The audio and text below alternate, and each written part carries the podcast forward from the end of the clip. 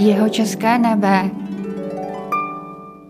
Hezké boží hodové velikonoční odpoledne přeje v tuto chvíli redaktor Filip Černý a astronomka ředitelka Českobudějovického planetária a observatoře Jana Tichá.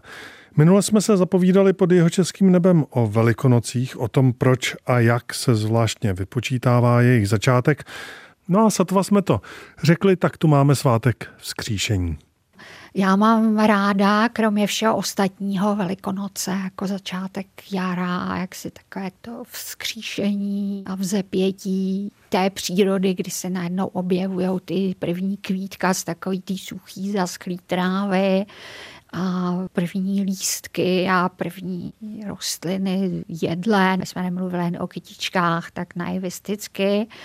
Tak mám ráda pro to prolínání těch lunárních a solárních kalendářů to, že Velikonoce vlastně zachovávají pohyblivé svátky a oni ty Velikonoce nejsou jediný pohyblivý svátek, protože na datum Velikonoc jsou vždycky v tom církevním roce navázány jak ty svátky před Velikonoci, z těch jaksi nejznámějších i pro tu širší veřejnost Popeleční středa, která je 46 dnů před velikonoční nedělí. A to je včetně nedělí, který se jinak do toho nepočítají, takže se říká 40 dnů. A potom ty další svátky až vlastně po Boží tělo, které u nás už moc nejsou jako veřejně rozšířené, zatímco třeba Bavorsku se setká s tím, že se skutečně zdobí ty velikonoční oltáře kolem kostelů a rozsypávají se kvítka a tak dále.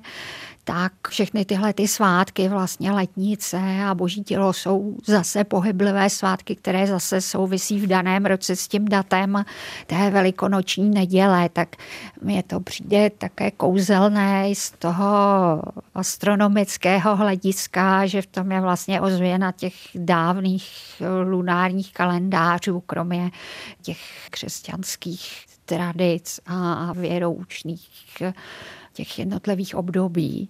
Takže to je takový sympatický. Já musím ještě na závěr říct, že byly pokusy třeba z evangelických církví nebo po druhém vatikánském koncilu, že by se mělo vybrat pevné datum Velikonoc, stejně tak, jako je pevné datum Vánoc.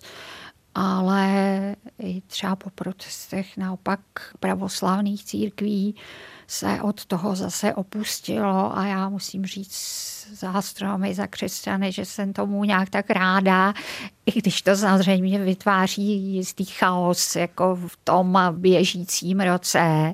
Takže nezbývá, než popřát hezké, pokud možno nechaotické svátky.